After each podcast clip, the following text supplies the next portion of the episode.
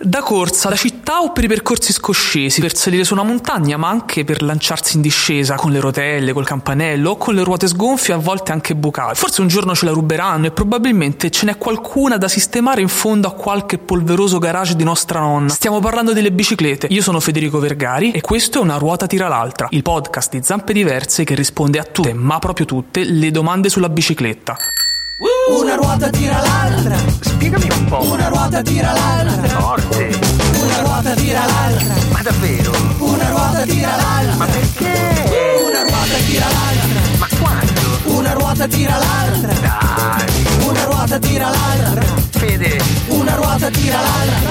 Altro? Perché la bici è in equilibrio solo quando è in movimento?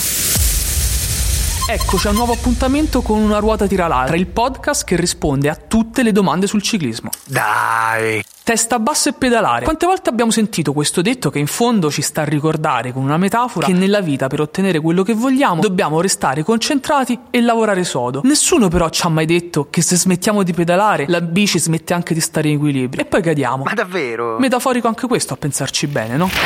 Ma perché quando montiamo su una bici e iniziamo a pedalare questa resta in equilibrio? Ma perché?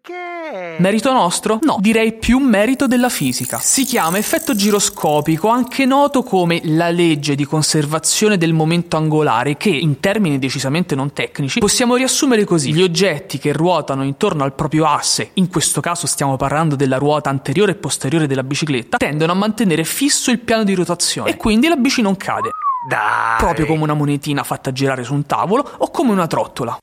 E per oggi è tutto, ci sentiamo tra qualche ora con una nuova puntata.